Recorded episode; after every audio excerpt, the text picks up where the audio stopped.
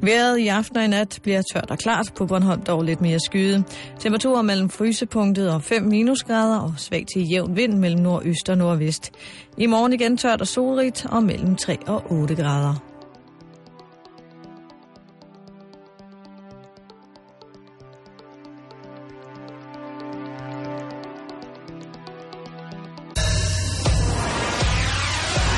Radio 24 Taleradio. til hele Danmark. Taleradio. Radio 24 Velkommen til Halløj i betalingsringen med Simon Jul og Karen Strohrup.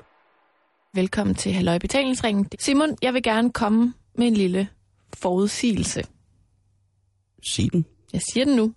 Og det er, jeg tror, vi kommer til at snakke rigtig, rigtig, rigtig meget om akrylamid den her uge. Ja, det tror jeg også, vi gør. Og der er måske nogen, der tænker, hvad er det der? Det har jeg ikke hørt noget om. Så derfor så tænker jeg lige, at jeg vil lige forklare, hvad det der akrylamid er for noget.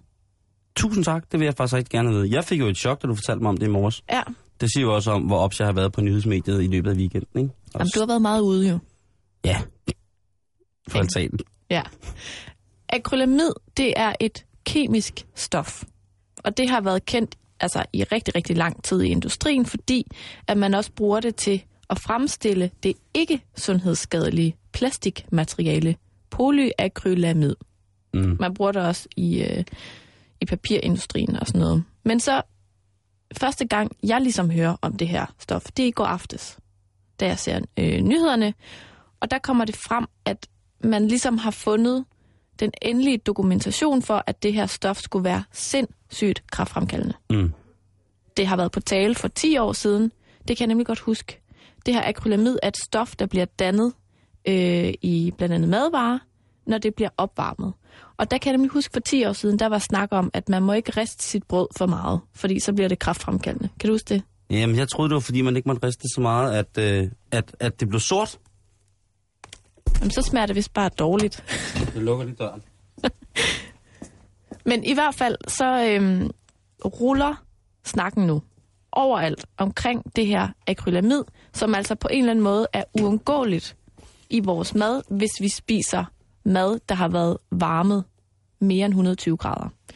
Altså, det her stof, Ja. som har været mistænkt for at være kraftfremkaldende, er nu sådan dokumenteret kraftfremkaldende. Og man har lavet en masse øh, forsøg på, på dyr og så videre. Øhm, Som har fået kraft.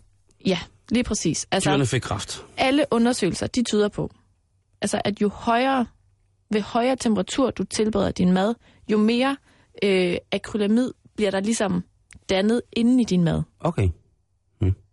Så, du Så det er skal, ikke noget, man tilsætter?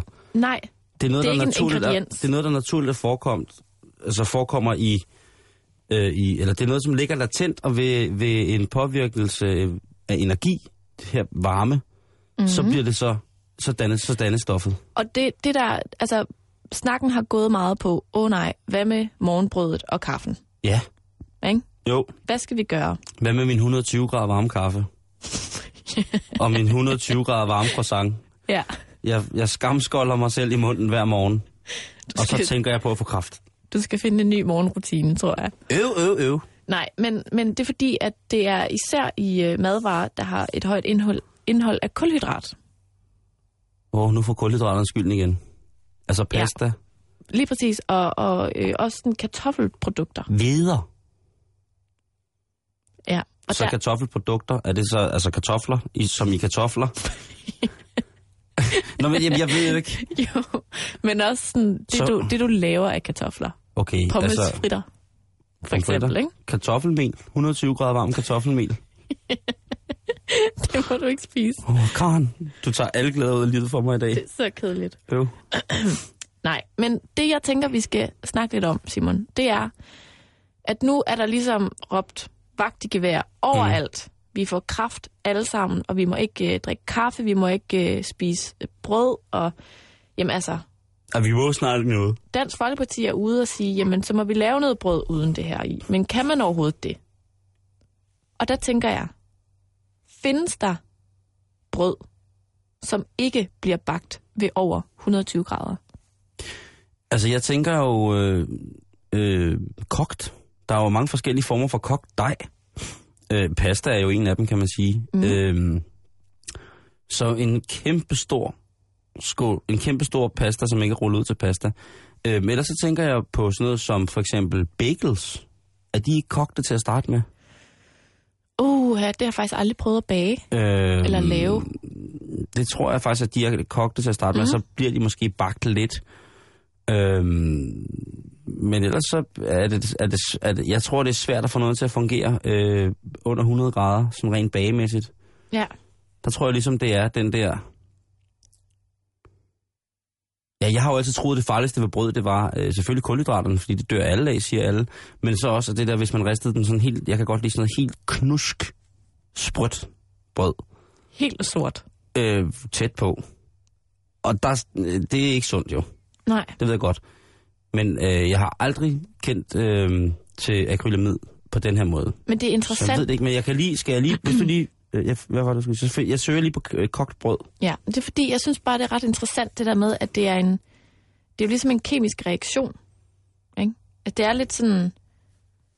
Altså det der med, at det ikke er, er noget, man ligesom... Så skal jeg lige have lidt bagepulver, og så skal jeg have lidt akrylamid i, fordi det giver en lækker skorpe på min banankage, eller et eller andet. Altså at det ligesom er et eller andet, vi ikke kan, kan undgå. Så spørgsmålet er, om man, man skal lade være med at spise brød i det hele taget. Eller om man... Altså, men lige nu, ikke? Der er der, der, er der, der er der røde alarmer overalt. Men der er altså også nogle eksperter, der allerede er gået lidt til modangreb og siger, ro på. Det Okay. kan også godt være, at man lige skal undersøge det lidt mere. Ja. For eksempel, altså kraftens bekæmpelse er ikke på den måde en del af den her, hvad skal man kalde det, kampagne. De, de er meget sådan, åh, vi skal lige undersøge det lidt mere. Jamen, vi får jo kraft af alt, Karen. Jamen, det er også det. Igen vil hen, øh, kan, kan vi jo snakke om, at vi på vores... Ja, disse minder, Karen, men vores sommertur sidste år jo havde den her artikel, som BT jo satte i vandet, hvor at øh, den, den lidet flatterende journalist, der havde, været indby, der havde været indblandet i den, at skrive den her artikel, jo stort set gav os alle kraft. Ja. Så jeg synes, det... det øh, Men det er bare, det, det er med svært at sortere i de informationer, man får, ikke? Fordi mm. det er da ikke mere end, altså, det er ikke særlig lang tid siden, at man fik at vide, kaffe, det er noget af det bedste, du kan drikke. Det er så sundt. hvornår fik du det at vide? Det var da en kæmpe historie lige før nytår eller sådan noget. Så var det lige pludselig, altså kaffe er jo, godt man ikke er kaffe, fordi man bliver syg. kastet rundt, altså Ja. så er det sundt at drikke kaffe, så er det mega usundt at drikke kaffe. Og nu er det lige pludselig kraftfremkaldende at drikke kaffe, fordi der er kryllamid i det. Altså det, ah, hvad skal man tro på et eller andet sted? Jeg kan fortælle dig, at øh, en ting, du kan tro på, det er, at bagels nytter ikke noget alligevel. Det er rigtigt, at de skal koges. Deri havde jeg ret. Og antagelsen af, at den måske også skulle bages, var også korrekt. Og den skal bages i en forvagn, forvagn, Forvarmet. ovn ved 190 grader i cirka 30 minutter, efter den er kogt. Så den skal bages. Så bagels er altså ydt, medmindre man vælger at gå den rå vej og sige, rå dej, I love you. Ja, eller vi nøjes bare med at koge dem. Hams, haps, haps, ja. Det kan man også sige. Men jeg ved ikke, er det, tror du ikke, at, altså, jeg tror, det, jeg går konspirationsvej og tænker, der sidder nogle raw food fanatikere lige nu, Mm. helt hårde og blanke, og bare kører på den. Fordi Ja. at de synes, at nu bliver det for fedt, at hvis man ikke spiser deres mad, så dør man. Så får man kraft. Ja. Hvad er det for nogle kraftformer, der udbredt har været registreret hos de forsøgsdyr, som er blevet øh, udsat for akrylamid? Det ved jeg faktisk ikke. Men ja, der, der er forskellige, hvad skal man sige, øh, undersøgelser. Mm. Men ja, præcis hvad det er for nogle kraftformer, det har jeg faktisk ikke styr på. Jeg, Jeg, synes, jeg læste et sted, at der er en sammenhæng, ifølge nogle undersøgelser. Igen skal man passe på med, hvad man siger, og hvor meget man blæser det op, men med kvinder og brystkræft. At hvis du har rigtig meget akrylamid i kroppen, mm, så øh, har du meget dårlige chancer for at overleve brystkræft, for eksempel, i forhold til, hvis du ikke har så meget akry- akrylamid i kroppen. Så der er sådan, altså det, går også ind, og- det kan gå ind og påvirke hele dit, øh, jamen hele dit DNA og sådan noget, det, det, det er meget, altså man skal næsten gå ind, prøve at google det. Der er masser at læse. Men som med så meget andet, er der også rigtig mange retninger, man kan gå i. Så jeg tror, at det er lidt ligesom at gå på netdoktor, ikke? Man er altid ikke langt fra Nej. at dø. Men den helt store bandit i den her snak, Ja. det er pomfritterne. Er det det? Det er simpelthen, der, der er så sindssygt meget akrylamid i pomfritter. Det er ikke bare usundt, fordi at det ikke er så sund føde. Det er også meget usundt, fordi at det har et højt indhold af det her. Og øhm, hvis du går ind på Fødevarestyrelsens hjemmeside, Simon, Mm. så kan man altså læse mere, og der har de sådan en skøn oversigt over, du ved, sådan kommer du ligesom igennem de punkter, du skal for at blive klog på det her emne, ikke? Og der har de følgende punkter. Hvor finder du akrylamid? Skadelige effekter af akrylamid? Kostråd? Internationalt arbejde om akrylamid? Læs mere på andre sider. Lovstof? Læs forbrugerspørgsmål og svar. Og så er der punktet. Sådan steger du dine pomfritter rigtigt. Okay. Inde på Fødevarestyrelsen, så hvis du vil vide lidt om akrylamid, og så også vide, hvordan du steger dine pomfritter rigtigt, i forhold til at undgå det her, så er der hjælp at hente. Og når man trykker på det punkt, Mm. så bliver du sendt videre til siden goodfries.eu. Ja. Og der er en instruktionsvideo. Mm. Og jeg synes lige, vi skal prøve at høre, hvordan at de synes, man skal tilberede sine pomfritter. Prøv at høre her.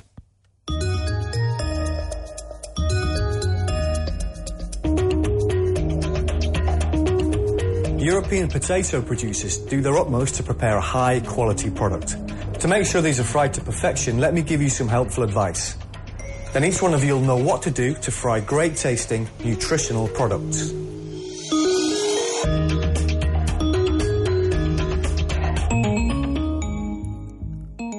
Og jeg stopper den her, fordi at den er lidt lang, den video. Ja. Øh, og i slutningen af den her instruktionsvideo, der samler han ligesom lige op på de vigtigste ting. Så det har jeg lavet en lille, som en lille service til dig, Simon. Fordi, Og til dig, kære lytter. Der har jeg bare lige sådan, ligesom valgt den opsummering, okay. så man kan høre, hvordan man steger sine pomfritter rigtigt. To conclude, let me remind you of the golden frying recipe. Heat your oil or fat to the correct temperature. Never fill your frying basket more than half full. Always follow the on-pack cooking instructions. And to remove excess fat, shake the fries in the basket and put them onto absorbent paper. And don't forget, don't use your oil too many times. And by the way, you can also use these tips when frying other potato products. Enjoy your meal.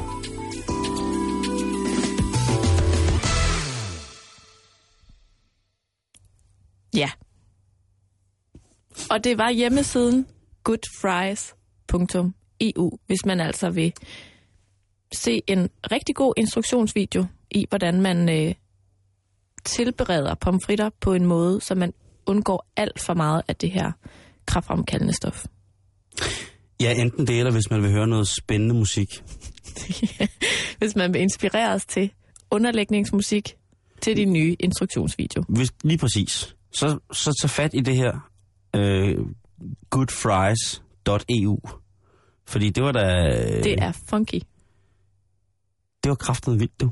Det var sgu, øh, der var noget, der var noget slagbas, og der var noget, jamen det lød jo som sådan noget, det- en detektiv, øh, en erotisk detektivserie fra 89. Så, sådan kunne musikken godt lyde. Det, det, vi synes, vi skal prøve at høre det igen. Øh, specielt her, den sidste del af det. Hvis man ser bort fra den øh, nyttige instruktionsvideo om, hvordan man behandler fødevaren pomfrit ordentligt, så kan man, øh, hvis man lige lægger det fra, og så lytter til musikken i stedet for der. Altså nu, To conclude, let me remind jo you of the Ja, ja. golden frying recipe. nu snakker han jo bare. Oh, Heat der your oil starter or fat Oh, to the correct temperature. Never fill your frying basket more than half full. Always follow the on-pack cooking instructions. Funky fries. Der også et And to remove excess fat, shake the fries in the basket Shit. and put them onto absorbent paper. Det er jo meget, meget sindssygt, men også, øh, Ikke bare det, men selvfølgelig også... Too many times. Åh, oh, too many times. Jeg synes, det er dejligt.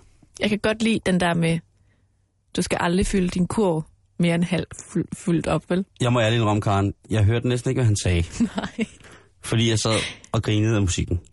Kærligt, og tænkte, dig der laver øh, sådan nogle instruktionsvideosplader, Ved du, hvad du gjorde? Du grinte med musikken. det gjorde jeg. Ikke? Og så synes jeg, øh, øh, ja, det, det er jo rart, at man altså får det at vide, men jeg synes altså også, man skal slappe lidt af med det. Altså, jeg, jeg, synes, jeg er snart træt af, at jeg får kraft hele tiden. Jeg tænker bare på... Jeg har kraft to-tre gange om ugen, Karen, og det er altså ikke sjovt i forhold til, at folk dør af det.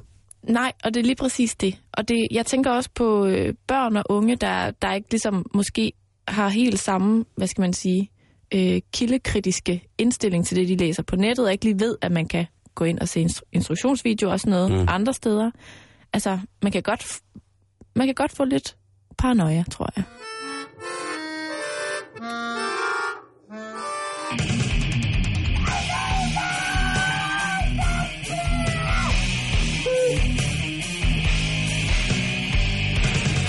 Du lytter til Halløj Betalingsringen på Radio 24 Karen, hvor meget svarmer spiser du ungefær på en måned? Og ikke øh, sindssygt meget. Måske to gange om måneden. En, en gang imellem, ikke? Der får Jo. man en god øh, swamti. Jeg fik en her i weekenden. Lige præcis. Og man kender efterhånden de steder, hvor man gerne vil gå hen og få sådan swarma, ikke? Jo. Øhm, men som du måske har lagt mærke til, så kører halalskandalen jo for fulde gardiner. Det handler om, at der er blevet fundet svinekød i shawarma-kød. Ikke den der rulle, der står og bliver skåret af, øh, men øh, færdig, stegt og skåret øh, shawarma-kød er der blevet fundet griserester i, eller en tilfældig palle, en stikprøve på, hos øh, Anadolu Kød. Anadolu! Anadolu Kød, øh, hvor direktør øh, Mustafa Sahin, han, øh, han beklager, beklager, begræder, begræder, beklager og undskylder og sådan noget, at de på et slagteri i Polen ligesom har haft det kørende, at, øh, at det er der, at der har været en underleverandør, som måske har slag... Altså, det er en røverhistorie af en anden verden. Vi er tilbage til, at udtrykket så fræk som en slagterhund ligesom kommer til, at så fræk som en, slagterhund er slagterhunden, men slagteren han er frækkere.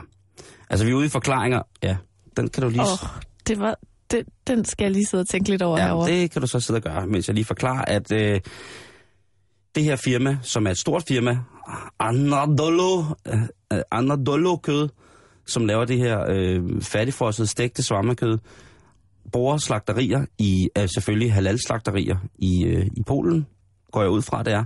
Og en af de underleverandører, som har leveret kød til slagteriet i Polen, har muligvis begået fejlen, der gør, at man i større parti, øh, hvad hedder det, færdig, stegt, skåret svammekød, har fundet cirka 0,8 procents indhold af svinekød. Og det er ikke godt. Hvis man læser rundt på forskellige øh, øh, hvad hedder det, muslimske medier, så er de jo rasende. De har gået ned i god tro, og for det første troet, at kødet var halalslagtet, og for det andet, at det selvfølgelig var rent oksekød, således at man ikke forbryder sig imod Koranen. Men var, var det ikke engang halal? det er jo så det, der også kommer lidt frem. det vil undre mig, hvis man på et halalslagteri også slagtede svin. Ja. Nok mest fordi, at det efter forskrifterne i Koranen øh, er ikke tilladt at spise svinekød. Med mindre, at du er i livsfar, for, øh, altså i far for at blive for sult.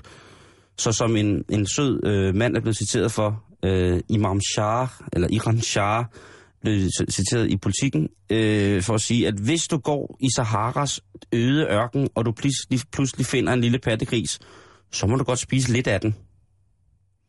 0,8 procent. Ja, måske. Jeg ved det ikke. Hvad, hvad, hvad, jeg er ikke sikker på, at øh, den matematiske procentangivelse er noteret og udtalt i Koranen. Men det må man vel kunne. Men tænk, hvis det matchede lige præcis den procentdel, der var i det her shawarma-kød. Jo, men så tror jeg ikke, at øh, direktøren for Anadolu Kød, øh, Mustafa Sahin, han havde så travlt med at forsvare, at det var gået galt det her. Men hvordan forklarer han det? Altså, hvad er hans undskyldning? Hans undskyldning er, at øh, de må have kontrolleret en underleverandør. Undskyld, at de må have manglet og kontrolleret en underleverandør, hvorfra de får noget af det kød, som bliver brugt til at komme i de her swarma-ting. Okay. Men jeg vil jo tro, at hvis man laver sådan en shawarma-ting, som skulle være halal, at alt ville skulle være efter forskriften slagtet, hvor man skal halsen over, lade blodet løbe fra, og alles navn bliver sagt, mens at, øh, mens at dyret lige så stille udånder, fordi at vi ikke må spise, øh, spise det her blod. Øh, men altså, det er, det er ligesom det, han, det er den undskyldning, han kommer med. Mm. Så beklager han sig selvfølgelig, at øh, nu kommer det til at gå skidt for øh, Anadolu kød, og altså, det er en forretning, som omsætter mellem, for mellem 60 og 80 millioner kroner om året. Ikke? Så det er en anselig butik, men det vil være skrækkeligt for ham, øh, Mustafa Sahin, hvis man finder ud af, at meget af det kød, der er blevet brugt i deres produkter generelt, ikke er øh, efter forskriften halalslagtet ordentligt.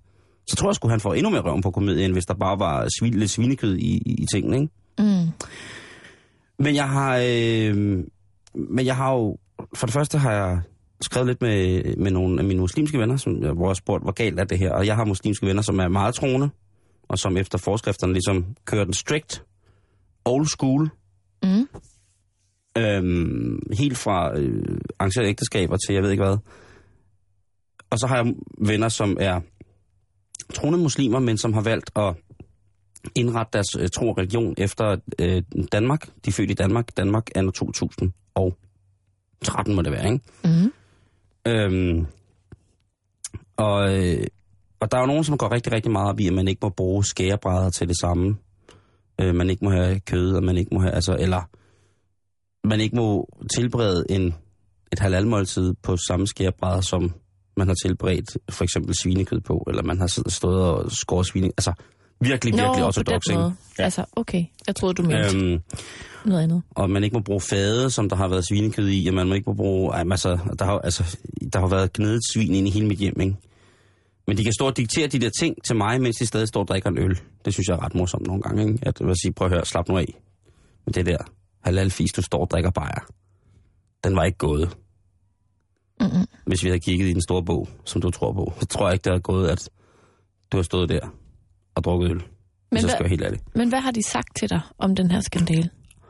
Øhm, dem, som er meget troende, de er jo meget, meget gale. De kender jo godt det her produkt. Og, de, øh, og det, er- det, der tager man, øh, som man måske svagt kunne, fornemme nogle steder, så er den udtalte vrede i henhold til, at man har fået sin ære krænket mere voldsom. Øh, nogle gange. Og mere udtalt. Øh, sådan er det i hvert fald for, for mine venner, at man kan hurtigt fejre flint, men man kan også hurtigt falde ned igen. Det er virkelig meget rart, at den har det er et ventilsystem på den måde. Øhm, og det skal ikke være forudtaget eller noget som helst, men det er bare, at de føler, fordi religion betyder så meget for dem, Mm. så føler de sig krænket eller ført bag lyset. Det kan jeg godt forstå. Ja, og det synes de er mega nederen. Hos mine kammerater, som er øh, troende muslimer, men som ligesom også drikker en øl en gang imellem og sådan ting, og så, så siger de, ja, det havde man jo nok regnet ud, men, men man havde selvfølgelig ikke turde sige det eller tro på det, fordi det er selvfølgelig også, at hvis man sætter en mistro omkring det i Guds eller profetens navn, så, er, så, så trækker man altså virkelig på, i, på den store klinge. Ikke? Altså, så det er meget voldsomt, hvis man gør det. Mm. Så de har måske lidt mere været sådan, åh ja, mm, men altså, det, det kan jo ske for enhver. Men altså, jeg tror i hvert fald, at, at uh, Anadolu Kød har fået noget at tænke over. Og så tænkte jeg sådan lidt, da jeg læste det her, øhm, det er jo ret vildt det her, øhm, at det går, øh, der har jo, øh, det ene afføder det andet. Jeg tror, det her det kommer selvfølgelig ud af hestekødsfinden, ikke? hvor at, øh, vi alle sammen i IKEA på et eller andet tidspunkt har spist en hestekødbolle. Mm. Det smagte Øh, dejligt. Ja, øhm, og så bliver, begynder man at tage stikprøver og sådan nogle ting og sager. De har ikke haft mere at lave nu, så nu er de gået videre til den næste gryde. Det kan godt være. og det, det, det nye... Nå, hvad, hvad står der derovre i mørket? Jamen, så tager vi også. Det, det har klove. Det lyder fint. Lad os, øh, lad os komme afsted. Lad os få det slagtet. Men jeg tænker lidt over det der med religion og mad. Ja. Fordi at det er jo ret interessant. Og jeg har kigget lidt på det. Øhm, og i forhold til, hvad man må spise og ikke spise, det man ikke må spise, altså det handler jo om, det er et renlighedsprincip, som man snakker om inden for religion. Og det er altså ikke sådan noget med, om har du husket at vaske ægget, eller har du, øh, har du hvad hedder det, beskidte fingre, altså en, en klinisk renhed, som vi to vil snakke om, en hygiejnebaseret kontrol af, at vi ligesom kunne omgå hinanden uden at overføre alt muligt. Mm. Det er ikke det, det handler om. Det her, det handler om, hvordan at de ting, vi kommer i kroppen, er behandlet på en måde, således at vi har ren krop, ren læme, og derimod kan gå den Gud, som folk nu vælger at tro på, bedre i møde. Altså, vi kan komme nærmere den store et eller andet, som folk vil kalde det, deres guder, øh, ved at holde vores krop ren i forhold til de forskrifter, der er givet om, hvad vi må spise. Mm. Der er nogle mennesker, som spiser efter, øh, hvad hedder det, et eller andet citat i første, første Mosebog, som gør, at de kun er veganere. Du ved, at man kun må spise det, der kommer ud af et frø og op af, altså sådan et eller andet. Okay. Øh, ud af et frø op af et træ, og som ikke har øh, blod eller sådan nogle ting at sige. Øh, og det er der altså også øh, for, for tre, øh, jeg har fundet fire, fem trosretninger er det jo, ikke? Jeg har kigget på jødedommen, jeg har kigget på kristendom, jeg har kigget på islam, jeg har kigget på buddhisme og hinduisme. Og hvis vi starter med jødedommen, så er det altså den, som jeg synes er lidt mest, som, som er den mest bøvlede i virkeligheden. Okay. Øh, jødedommen, de har jo nogenlunde de samme principper omkring øh, det der med slagtning som halal. De har det, der hedder en shæktning. Shæktning, jeg ved ikke, mit oh, det lød svensk. Shæktning. Det er, jamen det skulle Kom have her, været... lille i- tjekning. Ja. Øhm, og det er øh, en, øh, en metode, hvorved man skærer pulsåren over, eller en hals, øh, halspulsår over, og derved tømmer dyret for så meget blod som overhovedet muligt. Vi skal altså have drænet hele dyret for blod. Og det kommer ud af øh, en, øh, en, hvad hedder det, øh, jeg, jeg ved ikke, hvad man kalder sådan noget. Jeg kalder det en post-it, men det er en, øh, et citat fra 3. Mosebog, øh, kapitel 17, linje 12-14, eller vers 12-14, som siger, at ingen af jer, og det er altså jødedom, vi snakker om her, at vi snakker om, hvad der har gjort, at jøderne skal spise kosher, som det hedder, øh, eller klargjort, eller beredt. Øh, hvad hedder det? Og der siger øh, 3. Mosebog, og nu bliver det, altså når man siger 3. Mosebog, så falder folk jo i søvn med det samme. Men nu kommer det lige her. Ingen af jer må spise blod. Den fremmede, der bor som gæst blandt jer, må heller ikke spise blod. Øh, hvem som helst af israelitterne og af de fremmede, der bor som gæst blandt dem, som fanger noget vildt eller en fugl, der må spises, skal lade blodet løbe fra og dække det til med jord. For blodet er livet i alt kød. Det er dets liv. Så er vi ude i, man må ikke spise de, de kære kreds liv. Ja. Blodet, blodet skal drøbes fra, og så skal det dækkes over med jord, således at det kan indgå i kredsløb igen Mm-hmm. på en eller anden måde. Og det sker altså ved den her sjækning, som er, er slagtningen. Øhm, og det skal udfyldes af en særlig uddannet shochet tror jeg det hedder, som er så er en, en jødisk slagter. Den, det lyder også som en kriminalroman. Øhm, og det vil sige, at øh, han skal ligesom ud over at være slagter, også tjekke, at dyret er, er raskt, når det bliver slagtet. Han skal tjekke, at dyret er såkaldt lydefrit, og det vil sige, at den ikke har nogen brister på knogler, på, på, hvad hedder det, på indre organer og så fremdeles. Man må simpelthen ikke spise et sygt dyr eller et til skadekommet dyr. Nå. Øh, det synes jeg jo er meget sødt. Altså, Jo, i forhold til, hvad vi hælder i os af, af, af kyllinger, som jo nærmest er blevet eller grise for den sags skyld. i det hele taget kød, kød altså produkter, ikke? Ja. Animalske produkter, hvor det, ting øh, sikkert ikke har haft det for godt nogle gange. Ja, det vil vi skide på. Øh, ja, ja. Men her, der, der er der altså en del af det, at øh, lige præcis det her kød, der skal bruges, jamen altså, det skal være slagtet af en mand, som har forstand på det, så man kan tjekke dyret, og så er det kosher, så er det parat. Øhm, jeg gik ind på øh, det, der hedder mosaiske.dk, som er øh, det jødiske samfund i Danmarks hjemmeside, hvor jeg sådan tjekkede på, hvad, hvad, på opskrifter, og hvad skal man spise. Og der er sådan en lang, der man kan hente en pdf over, hvad, hvad man skal gøre, hvis man skal lave den helt sikre jødiske, hvis man får, får jødiske gæster, for at de ligesom er helt sikre på, at de kan spise alt, hvad der kommer på bordet. Og der er meget af det, som er rigtig lækkert, og der er også noget af det, hvor jeg tænker, jamen altså for eksempel sådan noget som er at blande, der er også en, et andet bibelcitat, hvor at man ikke må koge et kid i, hvad hedder det, moderens mælk. Og det ja. vil sige, at kød og mælkeprodukter på det jødiske bord ikke har nogen ret. Ja, Kan du, kan du se, hvor jeg vil hen? jeg kan se det. Kød og sovs, den går ikke. Nej. Jo, du kan få en, en sky, men altså sådan en tyk flødesovs til en bøf. Ja, du kan jo faktisk ikke engang lave en lille smørsovs. Nej, for, jo, det kan du godt, men du skal lave den på et andet komfur, og du må ikke servere den sammen med noget kød. Ja, okay, men det er jo, Så det jo komme- lidt det, jeg mente. Så kan du spise sovs og kartofler. Ja, Men generelt skal mælke, altså mælkeprodukter og kød skal ikke stå på det samme bord, når vi snakker kosher. Øhm, øh, der er retningslinjer, eller det som hedder chasrut, chasrut, øhm, som er de retningslinjer, som der er givet for jødedommen i forhold til, hvad de må spise med hvad. Og alt det der, hvis du lige pludselig finder ud af, at nu skal du satan med spise jødisk, så kan du hoppe ind på mosaiske.dk, m o s a i s k e.dk, og så kan du øh, i hvert fald få øh, jødisk mave, fordi at, øh, der står der lige præcis, hvad man vil. Ja. Øh, hummus er altid et hit, skalddyr virker aldrig. Hvorfor? Men Skalddyr må du slet ikke spise, når du er jøde. Nå. Du må heller ikke spise dyr, der spiser dyr. Nå. Det synes jeg ligesom alle dyr gør. Ej, ikke alle. Nej, men der, der er fra, fra højere magters side øh, blevet lavet en doktrin, der hedder, at øh, med kloge eller kløvet eller løftet øh, kløvet hove, jamen så spiser vi dem ikke.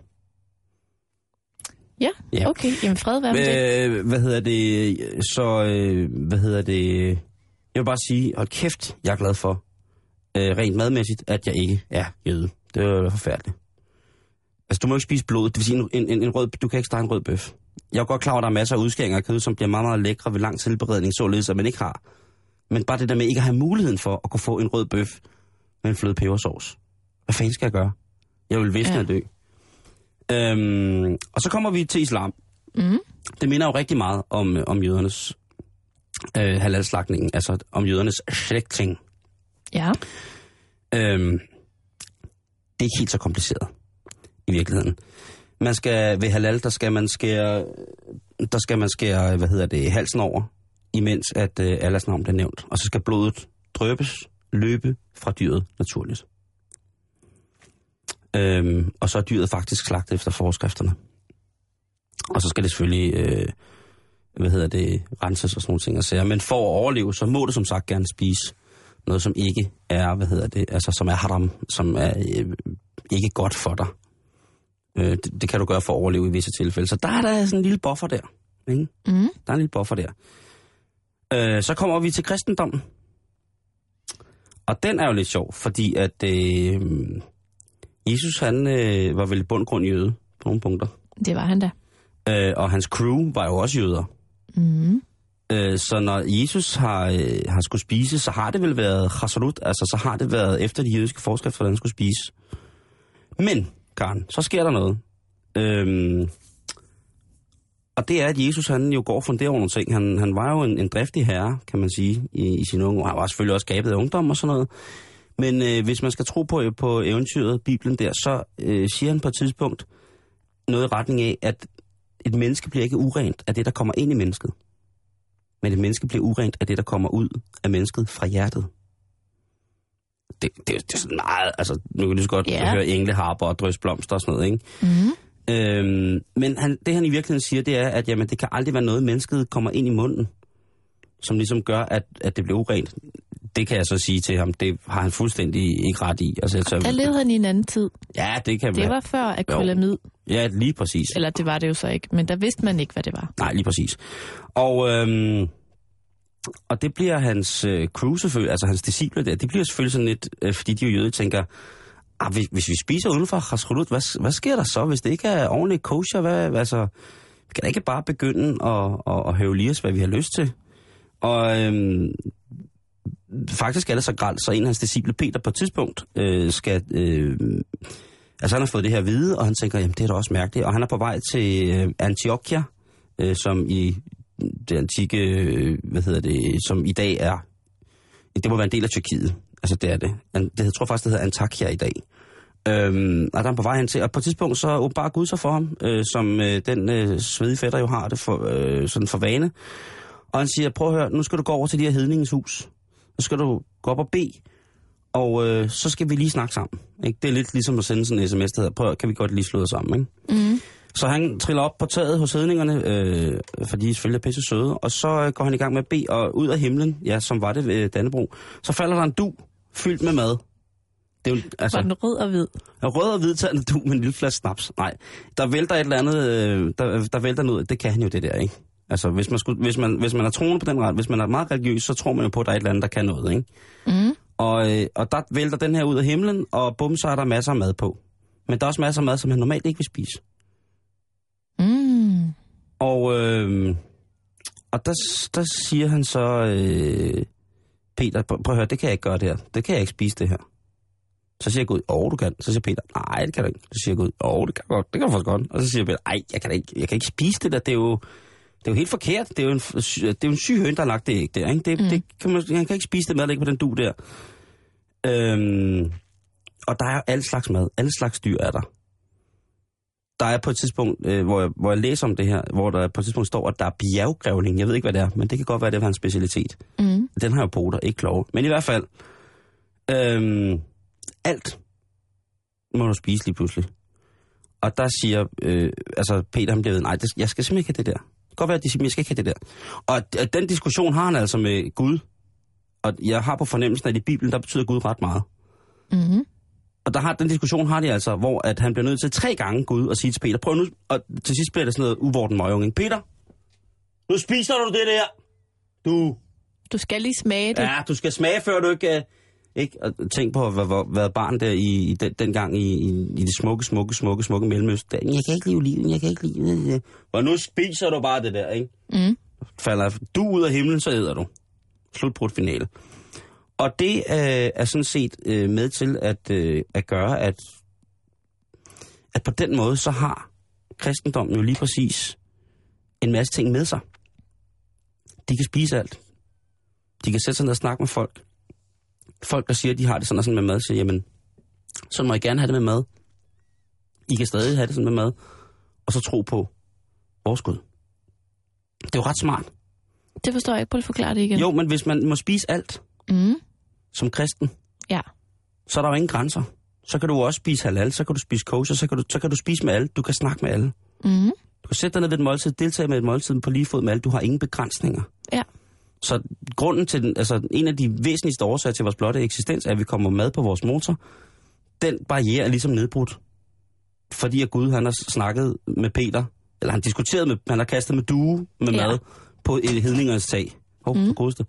Han, han har kastet med, med due på hedningernes tag, og der, derfor så må de spise alt. Det er jo ret, det er jo, det, det er jo i virkeligheden er det en pisse smart måde at lave forretning på.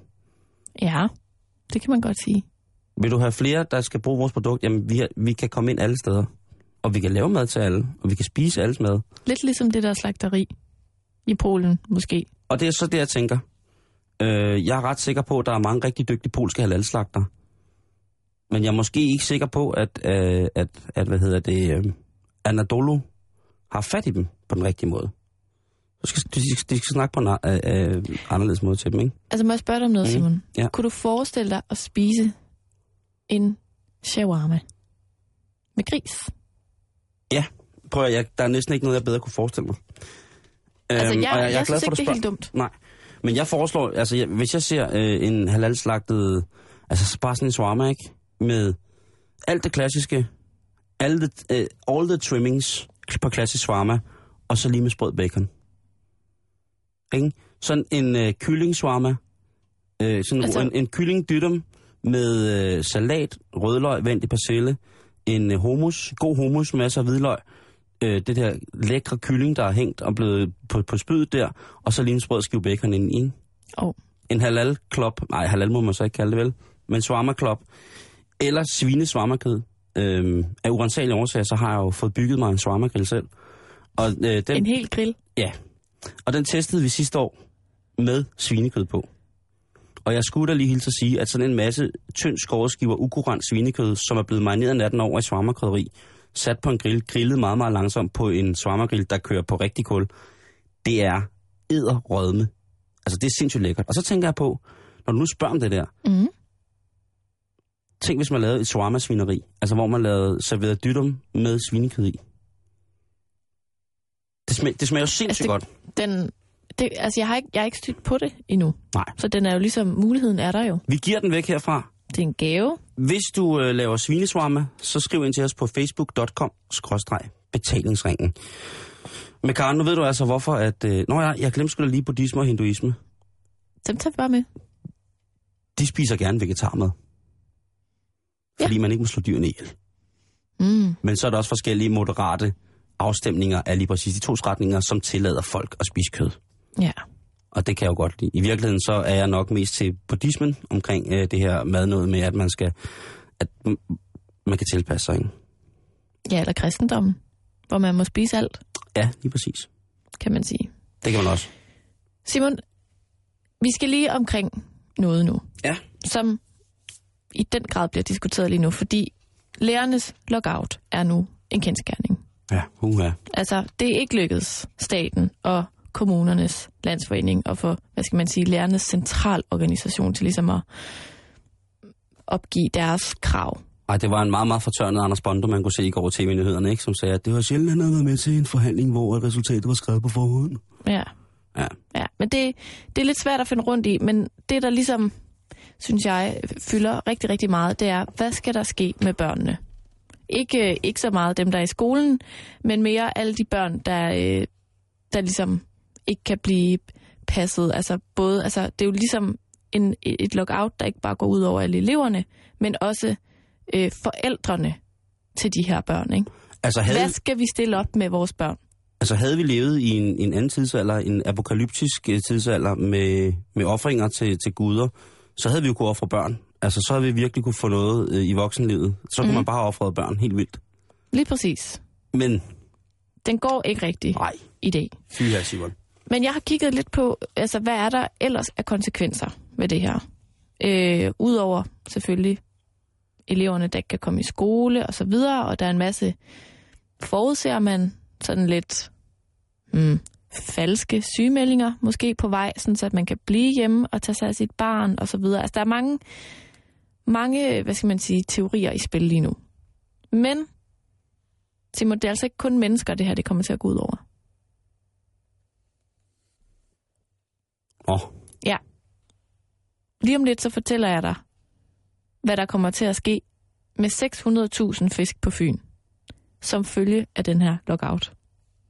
600.000 fisk. Ja, Ikke bare 600 nej, eller 60. 600.000. Men den vender jeg lige tilbage til, All right. fordi sprogcentrene herhjemme bliver også ramt af den her lockout. Og det bekymrer altså nogen, fordi at det kan betyde, at der er nogle Ja. udlændinge her i landet, som skal til dansk prøve, Som jo ligger lige efter påske faktisk. Efter ferierne. lige præcis, som øh, ikke kan modtage undervisning, og som måske derfor risikerer ikke at bestå den her dansk prøve for enten at få opholdstilladelse eller statsborgerskab osv. osv. Danskprøven, som jo ingen danskere ville kunne tage og bestå og blive boende. Jeg ved ikke, om det er den med spørgsmålene, eller om det er den, hvor du skal vise, at du kan skrive, tale Altså dansk og så dansk, videre. danskprøven. Ja. Okay. Det, det er ligesom en konsekvens, der ligesom kommer oveni, at det er synd for alle de her børn og deres forældre. Derudover så går det også ud over produktionsskolerne. Der er en masse øh, eksamener nu her. Det handler om øh, for eksempel øh, øh, også øh, social- og sundhedshjælperne og produktionsskolerne, som sagt. Der er en masse eksamener, som er super vigtige for dem. Og der er igen nogen derude, og er meget bekymrede over, hvor, altså, om det i sidste ende kan betyde, at der er nogle unge mennesker, der ikke får deres svendebrev, og som ikke øh, Ja, falder og- ud af arbejdsmarkedet, og de bliver tabt på gulvet, og det er forfærdeligt. Så øh, altså lige nu, der er vi ude i, at, øh, at den økonomiske spareplan og den økonomiske vækstpakke, som vores regering kom med på et tidspunkt, har et, et, en afstikker, som jo går, nu kommer til at gå lærerne på, og som har gjort, at nu er vi altså ude i en fuldstændig vanvittig lockout, som kommer til at faktisk påvirke os alle sammen.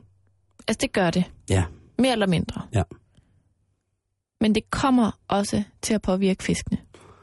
Og det er jo der, at øh, tårne lige så stille begynder helt klart at trille ned i mine kinder. Fordi hvis der er nogen, der er uskyldige i det her spilkarn, så er det, altså nu apropos, når vi lige har snakket om, at dyr har en sjæl, ikke? Mm. og blod, og blod, dyr har et liv, og blod skal dryppe fra, ikke? Så er det altså, så er det altså, øh, så er det en, en større, øh, hvad hedder sådan noget, den større afretningslejr, som vi er ude i nu, ikke? Hvis man- det var med religiøs overbevisning. Jeg tænker bare, Tænk hvis, det, er- tænk, hvis det er en jødisk efterskole, det der.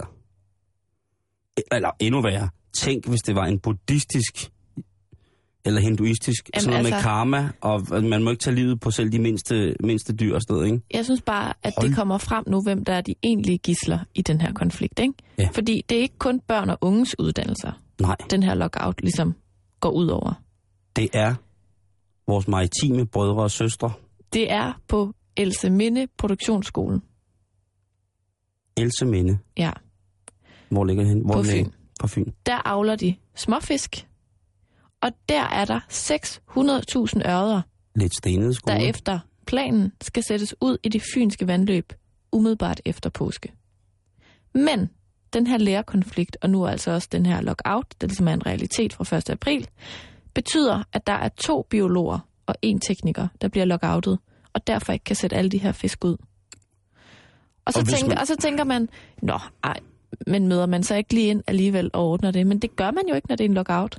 Og det betyder, at der er, altså, Nej, fordi så har man ikke selv valgt at gå. du bliver lukket ude, du kan Mm. slet ikke komme ind. Du Jo. afleverer nøglerne. Præcis. De her fisk, Simon, de kan leve i deres kar i fire uger, men hvis de ikke bliver sat ud inden de her fire ugers tid, så skal, så skal de destrueres. Det kunne også være jo... Ja, og vi skal jo ikke opfordre til noget. Men jeg kan da huske, at der på et tidspunkt var en politimand, hvis hjertet løb af med ham i forhold til en hund. Tor, Det kom ud over dine kvindelæber, ikke over mine mandlæber. befri ørerne på Fyn. nu. Det er i hvert fald mange ørder, ikke? Men prøv at, det, jeg ved godt, det er, også, det, er jo, det er også lidt synd for den her skole, fordi de går faktisk glip af, hvad står der? Jamen, 2-3 millioner kroner, som de plejer at tjene på, ligesom at sætte de her fisk ud. Og også, at det her, det har jo krævet en masse arbejde. Ja. For sikkert nogle af de her elever, ikke? Jeg tror ikke bare, at man knipser med fingrene, så har du 600.000 små ørredlinger, hvad hedder det? Adstiklinger. Ja, lige præcis. Det er også en masse spildt arbejde, jo, som ligesom går til spil, hvis de bliver nødt til at blive destrueret af de her 600.000 fisk, ikke? Jeg synes bare, at den her historie er et rigtig godt eksempel på, at man ikke... Altså, selvfølgelig er det pisse hammerne frustrerende for alle lærerne, Mm. og for kommunernes landsforening for den sags skyld, at der ligesom ikke er enighed omkring det her. Ej, Men, det hold, kommer men, også... men hold, altså, der er konsekvenserne af den her lockout, og at hele den her konflikt, Har du er jo helt sindssyg. Om jeg er sympatistrækket? Mm. Lockoutet? Øh, nej. Nej. Nej, men prøv at, jeg, jeg synes, det er meget svært at blande mig i det sådan, på et sådan detaljeret plan. Jeg er ikke folkeskolelærer, Ja, så jeg ret. skal ikke kunne Godt. sige, hvad, det, ret. hvad der er godt og skidt. Jeg synes bare, at det er vigtigt at tage med, at hold kæft, for bliver der bare spildt mange gode ressourcer. Penge, unge mennesker, alt muligt. Fisk, børn, gamle, ny, nye danske statsborgere. Altså, ja, det er bare, det er ret alvorligt, synes jeg. Jamen, du har ret. Du har ret. Jeg synes, at det... Og, og, øh, jeg må blankt indrømme, Karen, at jeg det sidste tid kun har overfladisk fulgt med i den her lockout-strække. Mm. Eller lockout-konflikt, eller i det hele taget konflikten mellem øh, Lærerforeningen og, og, hvad hedder det, Kommunernes Landsforening. Øhm, men nu kan jeg jo godt se, det påvirker jo også alle os. Her der er øh, altså at vores kollegaer, øh, mm. som har børn, ikke? Og det der med, at man, hvad, hvad nu? Hvad skal man gøre? Øh, Karen, det eneste, jeg kan sige, det er, at vi må gøre vores til her i Halløj Betalingsringen til, at vi kan lempe et eller andet sted. Jeg ved ikke, hvad det er endnu, Ja. men lad os lægge hovederne i blød og sige, at vi øh, sidder ikke bare som passive, fordi vi ikke har børn, der skal passes eller skal i skole og se til. Vi vil prøve at hjælpe på en eller anden måde. Det kan vi lige tænke over i løbet af ugen. Det, det, det kan vi tænke over, tænke over i løbet af ugen. Mm. Øhm, Henrik Goddam Christensen. Oh ja. Yeah. I øh, den her uge, så har der været meget, meget, meget stor, stor, stor, stor polemik omkring, at det er farligt at tage toget. Det økologiske råd har lavet en måling af dieselpartikler, dieselpartikelkoncentrationen i forskellige tog. Eller faktisk i en slags togtyper med et slags lokomotiv. Mm. ME-lokomotivet hedder det. Og det har altså gjort, at ifølge dem, så, skulle man, altså, så er det dybt sundhedsfarligt at tage toget. Ja. Diesellugten ved toget. Noget, som jeg egentlig godt kan lide, er jo, fordi der er nogle partikler i luften, der lugter af diesel. Mm. Så fremdeles. Det, som der har været meget, meget, meget bekymrende for mig, Karin Strup, det er, at i langt de fleste og største aviser og på de digitale medier har været afbildet forkerte tog. Bah. Det siger der, Karen. Jeg siger, at øh, i... Ja, og nu bliver jeg lige nødt til at rejse mig op, fordi... Ja, og der bliver jeg nemlig bange. Fordi øh, jeg ved for eksempel, at øh, der er mange, der skal rejse med tog her i posten. Ja. Øh, jeg tør ikke gætte på hvor mange, men der er sikkert rigtig mange. Og de bliver pisse bange, hvis de ser, ser det her billede. Altså står sådan noget med, du dør af at tage toget, du får astma i øjnene, hvis du tager det her tog og sådan noget. Og der er altså tale om, at der bliver afbildet de her typer, som ligner i sit toget mm. De her lange pølser, de her lange sæt af vogne, som ligesom er helt flade foran og helt flade bagved. Ja. Og så står der, at det er ME-typen, der ligesom er blevet testet af økologisk råd, godt nok en stikprøve kun, hvor det var alt, alt for meget. Og så en stikprøve, som blev taget mellem Høje Tostrup og Valby, tror jeg. Altså et sted, hvor der er sindssygt meget trafik i forvejen. Det skal I ikke være bange for. De der tog, som har flade næser, det er en fuldstændig anden type. Jeg så et billede af, hvad hedder det, en, øh, et tog, øh, hvad, togsæt øh, 4520, og det er altså ikke et ME-lokomotiv, der driver det. Det er et såkaldt Litra ET, og det er et elektrisk drevet lokomotiv, det som kører fra for eksempel København til Sverige. Vores Øresundstog, eller op Mhm. og ned langs, øh, hvad hedder det, nordkysten her. Det er, øh, IC3-toget gælder heller ikke. ME-typen er det tog, som det helt gamle lokomotiv, som er rødt og sort. Kan du følge mig nu? Altså sådan regionaltog. Ja, det røde og dem, der, det der er forrest og bagerst. En, mm. Du ved, med øh, øh, sort mellemstykke og så rød for eller bagende, ikke? Jo, jo. Eller øh, det er mørkeblåt med det gule, øh, moderne DSB-logo henover, sådan som går sådan lidt svunget til at trække godstog. Her taler vi også diesel. Okay. Og øh, de her tog, de her ME'er, som der er blevet målt på, jamen det er lokomotiver, som blev installeret øh, fra sidst i 70'erne, og så er de blevet ligesom raffineret, eller ligesom blevet, blevet lavet up to date, sådan, så de kunne følge med og følge med og følge, følge med. Hvor med er, alting er, at de er stadig på diesel, men det er diesel, som også driver nogle elektriske generatorer, sådan så, jamen altså, det, det er lidt af det hele. De kører så fremdeles stadig. Men billederne, som der er blevet lagt ud på de forskellige hjemmesider og trykt i de forskellige medier, det er ikke de typer, som der er farlige. Det er altså de såkaldte litra-typer, altså elektrisk drevet tog, øhm, som, som man trygt kan, kan tage rundt i. Og hvis der lugter af diesel i dit eltog, jamen så har du stadigvæk et problem, ikke? Så vil man... Jo.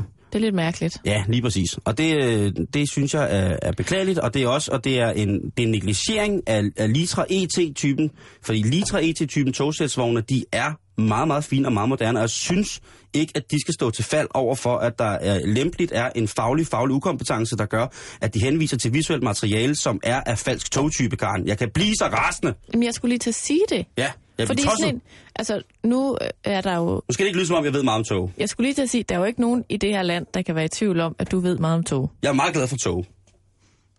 Du kører meget i tog. Jeg kører meget ved siden af dem og filmer. Jeg står og kigger. Men sådan en, sådan en som mig, Ja. der ikke har samme, hvad skal man sige, naturlige interesse for tog. Det er helt unaturligt, det her, Karen, for mig. Jeg ved bare ikke særlig meget om Nej. tog. Og der synes jeg simpelthen, det er noget tjusk, at man ikke kan finde ud af at sætte et, det rigtige billede på artiklen. Ja, det er også lidt mærkeligt. Så strammer vi lige op ja, det, danske medier. Men det, men det, men Fordi skal vi ved med, at det skabte lige lidt ekstra panik her, i- altså de næste par rejsedage her i det, påsken, tro, ikke? det tror jeg da godt, ikke? Altså, Ej, men vi kan ikke tage det der, fordi så, så får så, vi... Der er nogen, der dør, i, der er nogen, der eller får, får astma i kinderne af det her, ikke? Eller man får udslet, eller på Jeg anden vil ikke form tage for mit næ- lille barn med ind i den her vogn, Nej, fordi... nældefeber eller et eller andet, ikke? Ja. Og det, og det skal, det, det skal jeg øh, på, på, altså, til, til fordel for ME-lokomotiverne selvfølgelig sige, at de har tjent os godt. Nej, hvor har jeg kørt meget med, med ME-lokomotiverne. Det har været fantastisk, Karen. Mm. Men, hvor med alting er, så vil jeg sige, at der er ikke nogen grund til ikke at tage tog stadigvæk. Den her øh, artikel, som der blev skrevet som råb, ligesom vagt i gevær, jamen altså, det var noget, som blev gjort for, at, at det var en, en måling. Mm. Og jeg synes, dansk, eller det økologiske råd, de må, må de simpelthen slappe af med det der, ikke? Fordi vi kan stadigvæk godt tage toget. Det, som jeg så kan undre mig over, når man nu er inde i det her DSB-univers, øh, toguniverset, det er, at øh, det netop er kommet frem, at blandt andet der blev fundet en af vores IC4-tog øh, i Gaddafi-land. Mm. Det undrer mig også til dels eftersom, at vi jo har en, et minus på 18 milliarder i den offentlige danske transportsektor via tog. Det er lidt mærkeligt, synes jeg. Øhm, men det, som så så endnu mere mærkeligt, det er, at Henrik Godt Dame Christensen, han nu har valgt at investere øh, i de her dobbeltdækkervogne, dem som har kørt i lang tid med DSB. Mm. Du har godt set den. Dem har vi haft leaset af et øh, tysk firma, som hed Railpool, eller Railpool, øh, vel ret beset.